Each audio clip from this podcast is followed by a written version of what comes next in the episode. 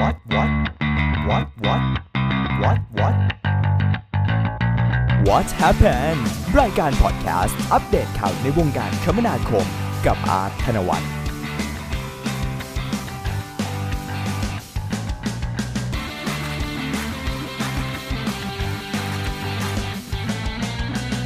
สัปดาห์แรกของเดือนกันยายน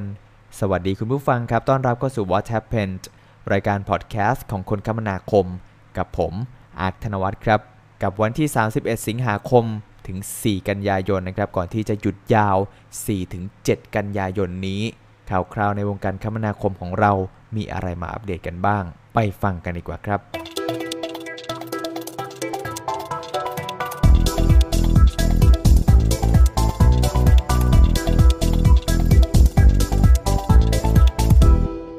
เริ่มต้นกันที่ เรื่องราวของรถไฟฟ้าสายสีส้มนะครับ ในช่วงสัปดาห์ที่ผ่านมาก็มีประเด็นกันพอสมควรนะฮะก็มาอัปเดตคุณผู้ฟังกันนิดนึงแล้วกันนะครับว่ารายงานข่าวนะครับจากการรถไฟฟ้าขนส่งมวลชนแห่งประเทศไทยหรือว่ารฟมนะครับมีการแจ้งนะครับว่าในการประชุมคณะกรรมการบอร์ดของรฟม เมื่อวันที่ 28 สิงหาคมที่ผ่านมานะครับ ที่ประชุมนะครับได้รับทราบมติของคณะกรรมการนะครับตามมาตรา 36 แห่งพระราชบัญญัติการร่วมลงทุนระหว่างรัฐและเอกชนนะครับพุทธศักราช 2562 ของรถไฟฟ้าสายสีส้มนี้นะครับก็จะเป็นช่วงบางขุนนนท์มีนบุรีนะครับที่มีการเรื่องของมตินะครับในการปรับปรุงหลักเกณฑ์การพิจารณาในการคัดเลือกเอกชนที่จะเข้ามาร่วมลงทุนนะครับโดยให้นำคะแนนนะครับข้อเสนอด้านเทคนิคนะครับเป็นเกมประเมินรวมกับการเงินด้วยนะครับในสัดส่วน 30% แต่ทั้งนี้นะครับในที่ประชุมนะครับไม่ได้มีการสั่งการใด ๆ เพิ่มเติมเกี่ยวกับการคัดค้านของกลุ่ม BTS เพราะเรื่องดังกล่าวเนี่ยนะครับเป็นอำนาจของคณะกรรมการตามมาตรา 36นะทีนี้นะครับก็ทางรฟมก็เลยแจ้งนะครับว่า ก่อนการประชุมบอร์ดรฟมเนี่ยได้มีผู้แทนนะจากบริษัทระบบขนส่งมวลชนกรุงเทพ หรือว่ากลุ่ม BTS เนี่ยนะครับ ก็คือเขามีการรวมกันนะกลายเป็น BTSC นะครับ ได้ยื่นหนังสือต่อบอร์ดเนี่ยเพื่อที่จะคัดค้านหลักเกณฑ์การประมูลดังกล่าว ที่ได้ให้คะแนนด้านเทคนิค 30 คะแนนเนี่ยมารวมกับการเงิน และผลตอบแทนนะครับเรื่องของส่วนของการเงินนะครับก็คือจะ10คะแนนนะนะทางนี้นะทาง BTSC เนี่ยนะครับก็ได้ขอให้รฟมเนี่ยยึดหลักเกณฑ์ตามเดิม โดยที่พูดง่ายๆนะครับก็คือถ้าเป็นตามเดิมเนี่ยก็คือเสนอราคาต่ำที่สุด นะแล้วก็ให้ผลตอบแทนมากที่สุดเนี่ยจะเป็นผู้ชนะนะครับ อย่างไรก็ตามนะครับ การปรับหลักเกณฑ์ดังกล่าวของคณะกรรมการตามมาตรา 36 นะครับ ก็ได้ขยายเวลายื่นซองออกไปอีก 45 วันนะจากเดิมเป็นวันที่ 23 กันยายน ก็จะกลายไปเป็นวันที่ 6 พฤศจิกายนนะครับเพื่อให้เอกชนเนี่ยได้มาซื้อซองประมูลนะมีเวลาในการทำข้อเสนอตามเงื่อนไขใหม่ ทั้งนี้นะครับการขยายเวลานี้ก็จะส่งผลให้การเซ็นสัญญาเนี่ย ล่าช้าออกไปอีกประมาณเดือนครึ่งเลยทีเดียวนะครับสำหรับใครที่ติดตามรถไฟฟ้าสายสีส้มนะครับก็อัปเดตนะครับทบทวนกันนิดนึงแล้วกันเนาะว่าอาจะเป็นช่วงของบางขุนนนท์มีบุรีสุวินทวงศ์เนี่ยนะครับรฟมก็จะเปิดให้เอกชนเนี่ยได้ร่วมลงทุนนะครับในการก่อสร้างช่วงตะวันตกนะครับมีการติดตั้งเรื่องของการจัดหาระบบรถไฟฟ้านะครับสัมปทานตลอดเส้นทางเนี่ยก็จะมีระยะเวลา 30 ปีด้วยกันนะครับสำหรับวงเงินที่จะ เข้ามาตรงนี้นะครับก็จะอยู่ที่ 1.4 แสนล้านบาทนั่นเองครับ หลังจากที่เราอัปเดตเรื่องราวของรถไฟในเมืองกันไปแล้วนะครับมาที่เรื่องราวของรถไฟความเร็วสูงกันบ้างนะครับ รถไฟ high speed trainเชื่อม 3 สนามบินนะครับเป็นอย่างไรนะฮะล่าสุดนะครับเมื่อวันที่ 28 สิงหาคมที่กระทรวงคมนาคมนะฮะ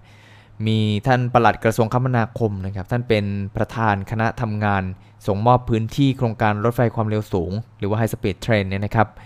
ที่จะมาเชื่อม 3 สนามบินนะก็คือดอนเมืองสุวรรณภูมิอู่ตะเภาเนี่ยนะครับก็มีการทำพิธีลงนามนะครับที่จะบันทึกข้อตกลงกัน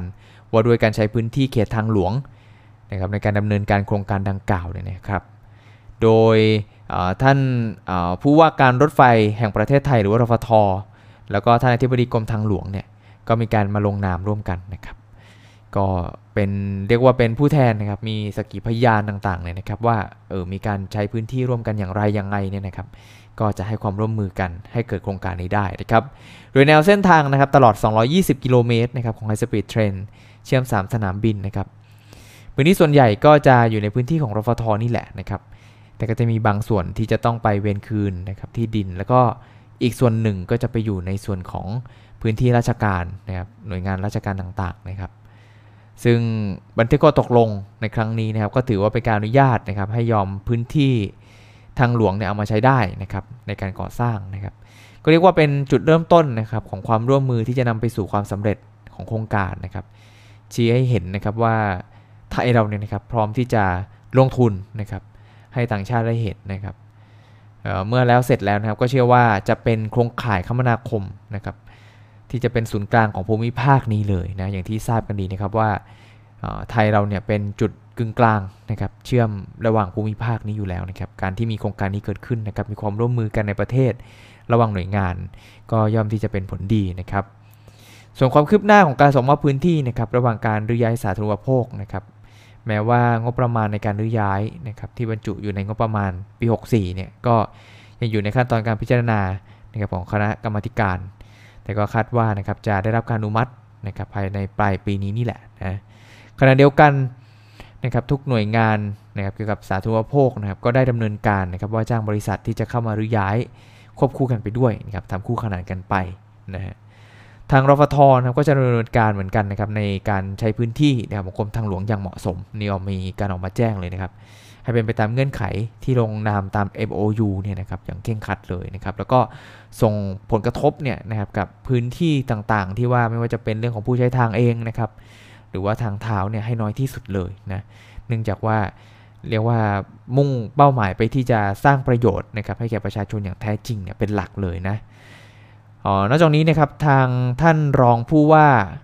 นะครับกลุ่มงานรถไฟฟ้ารฟทนะครับมีการออกมากล่าวนะครับว่าทางรฟทเองนะครับได้กำหนดแผนในการส่งมอบพื้นที่ส่วนแรกเอาไว้เนี่ยในเดือนมกราคม 64 แต่เนื่องจากว่ามีปัญหาเรื่องของการเบิกจ่ายงบประมาณการรื้อย้ายต่างๆเนี่ยนะครับที่อยู่ระหว่างการรออนุมัติเนี่ยงบประมาณค่อนข้างสูงนะครับ4,000 กว่าล้านเนี่ยนะครับก็ยังอยู่ในขั้นตอนการพิจารณา จึงประเมินนะครับว่าการส่งมอบพื้นที่ส่วนแรกเนี่ยก็จะได้ประมาณ ช่วงกุมภาพันธ์หรือมีนาคม 64 นู่นแหละนะครับซึ่งก็จะทำให้ล่าช้ากว่าแผนเนี่ยไปประมาณ 2 เดือน ก็ยังถือว่าอยู่ในขอบเขตนะ เพราะว่ารฟทเนี่ยจะต้องส่งมอบพื้นที่ภายใน 2 ปีเนี่ยก็ยังได้อยู่นะครับ หลังจากลงนามนะครับในช่วงเดือนตุลาคม 64 นะครับก็จะมีการส่งมอบพื้นที่ส่วนแรกนะครับ ก็คือจะเป็นช่วงของสุวรรณภูมิอูตะเภาเนี่ยนะครับ นอกจากนี้นะครับในส่วนของอการเข้าไป บริหารเรื่องของรถไฟฟ้า Airport Rail Link นะครับ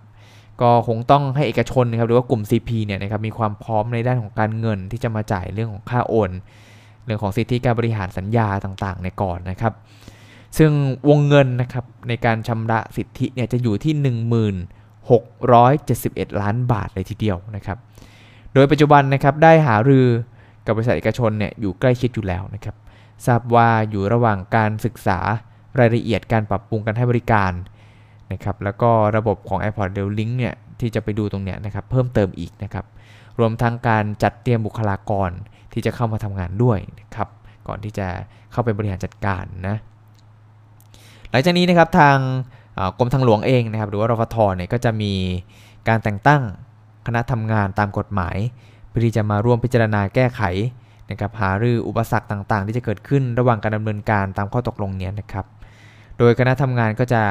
ร่วมประชุมกันอย่างน้อยนะครับตามแผนเนี่ยก็จะอยู่ในทุกๆ 2 เดือนนะครับเพื่อที่จะให้การดำเนินงานเนี่ยเป็นไปอย่างราบรื่น เชื่อว่าโครงการนี้ก็จะเป็นการเพิ่มขีดความสามารถในการแข่งขันของประเทศนะครับขับเคลื่อนเศรษฐกิจไทยได้อย่างยั่งยืนนะครับสำหรับโครงการ high speed train นี้นะครับก็จะเป็นการผ่านนะครับพื้นที่ของกรมทางหลวงเนี่ย4 จังหวัดด้วยกันนะครับก็จะมีกรุงเทพฉะเชิงเทราชลบุรี แล้วก็ระยองนะครับ ซึ่งก็จะเป็นพื้นที่จุดตัดผ่านนะครับทั้ง 29 จุดด้วยกันนะครับเป็น 19 เส้นทาง แบ่งเป็นเส้นทางถนนปัจจุบันใน 16 เส้นทางด้วยกันนะครับแล้วก็เส้นทางในอนาคตอีก 3 เส้นทางนะก็จะไปผ่านของเส้นทางเลี่ยงเมืองฉะเชิงเซานะครับทางหลวงมอเตอร์เวย์สาย M61 นะครับช่วงแหลมฉบังฉะเชิงเซาโคราชนะครับแล้วก็มอเตอร์เวย์วงแหวน รอบที่ 3 หรือว่า M91 นะครับซึ่งขณะนี้นะครับทีมงานของกรมทางหลวงเองนะครับก็ได้เคลียร์ตำแหน่งนะให้กับทางรฟท ในการวางตอม่อ high speed train ต่างๆเนี่ย15 จุดแล้วนะครับก็จะเหลืออีกแค่ 14 จุดนะครับมาถึงครึ่งทางแล้วนั่นเองนะครับซึ่งก็เป็นไปตามแนวเส้นทางนะครับในอนาคต ซึ่งอยู่ระหว่างการกำหนดจุดต่างๆนะครับในด้านวิศวกรรมให้อย่างชัดเจนนะครับก็คาดว่า จะได้ข้อสรุปเร็วๆนี้นั่นเองครับ จากเรื่องราวของระบบรางนะครับมาที่ระบบล้อกันบ้างดีกว่านะฮะล่าสุดนะครับมีการเปิดมอเตอร์เวย์ช่วงพัทยามาตาพุธเนี่ยไปครบ 3 ด่านแล้วนะครับเป็นอย่างไรกันบ้างนะฮะล่าสุดครับท่านรองอธิบดีกรมทางหลวง ได้ออกมาเปิดเผยครับว่า ผลการเปิดบริการทางหลวงพิเศษระหว่างเมืองมอเตอร์เวย์นะครับหมายเลข 7 กรุงเทพชลบุรีมาบตาพุธนะครับมีการเปิดส่วนต่อขยายช่วงพัทยามาบตาพุธเนี่ยนะฮะระยะทางอยู่ที่ 32 กิโลเมตร วงเงินลงทุนเนี่ย 17,784 ล้านบาท โดยเปิดด่านเก็บค่าธรรมเนียมนะครับผ่านทางในครบทั้ง 3 ด่านนะครับได้แก่ด่านห้วยใหญ่ ด่านเขาชีโอน แล้วก็ด่านอู่ตะเภาเนี่ยนะครับเป็นทางการไปเมื่อวันที่ 24 สิงหาคมที่ผ่านมาแล้วนะครับ จนถึงปัจจุบันนะครับพบว่า ประชาชนนะครับให้การตอบรับเนี่ยนะครับ10,000 คันต่อวันนะครับแล้วก็มีแนวโน้มที่จะเพิ่มขึ้นอย่างต่อเนื่อง จากก่อนหน้านี้นะครับที่มีการทดลองนะครับให้บริการแล้วก็เปิดด่านอุตภเปานะครับมาตั้งแต่ 22 สิงหาคมอ่า22 พฤษภาคมที่ผ่านมานะครับช่วงวันธรรมดาเนี่ยก็จะมีปริมาณจราจรอยู่ที่ 6,000 ถึง 8,000 คันต่อวัน ขณะที่ช่วงหยุดยาวนะครับก็จะอยู่ที่ประมาณ 10,000 คัน นะครับ เนื่องจากว่าประชาชนนะครับได้รับความสะดวกรวดเร็วนะครับในการเดินทางเนี่ยมากขึ้น โดยเฉพาะจากพัทยานะครับมาที่ด่านอุตภเปาเนี่ยใช้เวลาเพียงแค่ 30 นาทีเท่านั้นเองนะฮะจากเดิมเนี่ยนะครับที่ถ้าไปใช้ทางหลวงหมายเลข3นะครับหรือว่าเส้นสุขุมวิทเนี่ยจะใช้เวลาอยู่ที่ประมาณ 1 ชั่วโมง ถึง 1 ชั่วโมงครึ่งเลยทีเดียวนะครับเพราะว่าต้องไปเจออุปสรรคในเรื่องของปัญหารถติดนะขณะเดียวกัน นะก็สามารถที่จะมาออกด่านได้ทั้งหมดเนี่ยสด่านด้วยกันนะครับที่จะเชื่อมเส้นทางสถานที่ท่องเที่ยวต่างๆเนี่ยก็จะสะดวกมากยิ่งขึ้น ขณะนี้นะครับทางกรมทางหลวงเองก็เปิดให้บริการนะครับใช้ฟรีสำหรับประชาชนนะครับเพื่อที่จะเข้ามาทดสอบระบบ แล้วก็เก็บข้อมูลที่จะไปใช้ในเรื่องของการปรับปรุงนะครับมีเหตุขัดข้องเหตุต่างๆเนี่ยนะครับเมื่อมีความพร้อมก็จะเริ่มอนุมัตินะครับขั้นตอนการออกกฎกระทรวงที่จะมาเก็บ ในส่วนของค่าผ่านทางนะครับในช่วงเดือนตุลาคมนะครับซึ่งก็จะมีการเก็บนะครับรถ 4 ล้อเนี่ยอยู่ที่ 25 ถึง 130 บาทนะครับรถ 6 ล้อเนี่ยอยู่ที่ 45 ถึง 200อ่า210 บาท ขณะที่รถยนต์มากกว่า 6 ล้อเนี่ยก็จะออยู่ที่ 60 ถึง 305 บาทด้วยกันนะครับทั้งนี้นะครับตามเป้าหมายของกรมทางหลวงเองนะครับคาดว่าจะมีผู้ใช้บริการเนี่ย ในเส้นทางนี้อยู่ที่ 36,000 คันต่อวัน และก็จะเพิ่มขึ้นเรื่อยๆในอนาคตด้วยครับ มาปิดท้ายกันที่เรื่องราวของการขนส่งทางอากาศนะครับ ทางฝ่ายประชาสัมพันธ์ท่าอากาศยานสุวรรณภูมินะครับมีการแจ้งว่า จะกลับมาเปิดให้บริการอาคารจอดรถในโซนที่ 3 นะครับ ตั้งแต่วันที่ 1 กันยายน เวลาเที่ยงคืนตรงเลยนะครับ เพื่อที่จะรองรับปริมาณ รถนะครับที่จะเข้ามาใช้บริการมากขึ้น หลังจากที่มีการปิดการให้บริการชั่วคราวไปตั้งแต่วันที่ 3 เมษายนที่ผ่านมา เพื่อที่จะควบคุมในเรื่องของโควิด -19 นั่นเองนะฮะทั้งนี้การเปิดให้บริการอาคารจอดรถนะครับในโซนที่ 2 แล้วก็โซนที่ 3 เนี่ยก็จะเปิดให้บริการ เฉพาะในช่องทางขาเข้า อาคารจอดรถเฉพาะชั้น 1 เท่านั้นนะครับ ในส่วนของช่องทาง ขาเข้านะครับอาคารจอดรถชั้น5เนี่ยนะครับก็ยังคงเปิดให้ก็ยังคงปิดให้บริการนะครับ นอกจากนี้นะครับก็มีแผนที่จะเปิดให้บริการลานจอดรถนะครับในโซนที่ 6 แล้วก็ 7 นั่นเองนะครับซึ่งถ้าเกิดว่าใครนะครับที่สงสัยอย่างไรก็ตามเนี่ยนะครับ ก็สามารถที่จะโทรเข้าไปนะครับในส่วนของศูนย์ปฏิบัติการอาคารจอดรถนะครับของสุวรรณภูมิเนี่ยนะครับที่เบอร์ 02 132 9511 ตลอด 24 ชั่วโมงครับ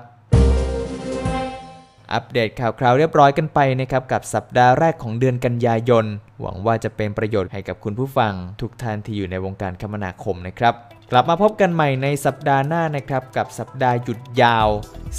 4-7 กันยายนนั่นเองสำหรับวันนี้ผมอาร์คธนวัฒน์ลาไปก่อน สวัสดีครับ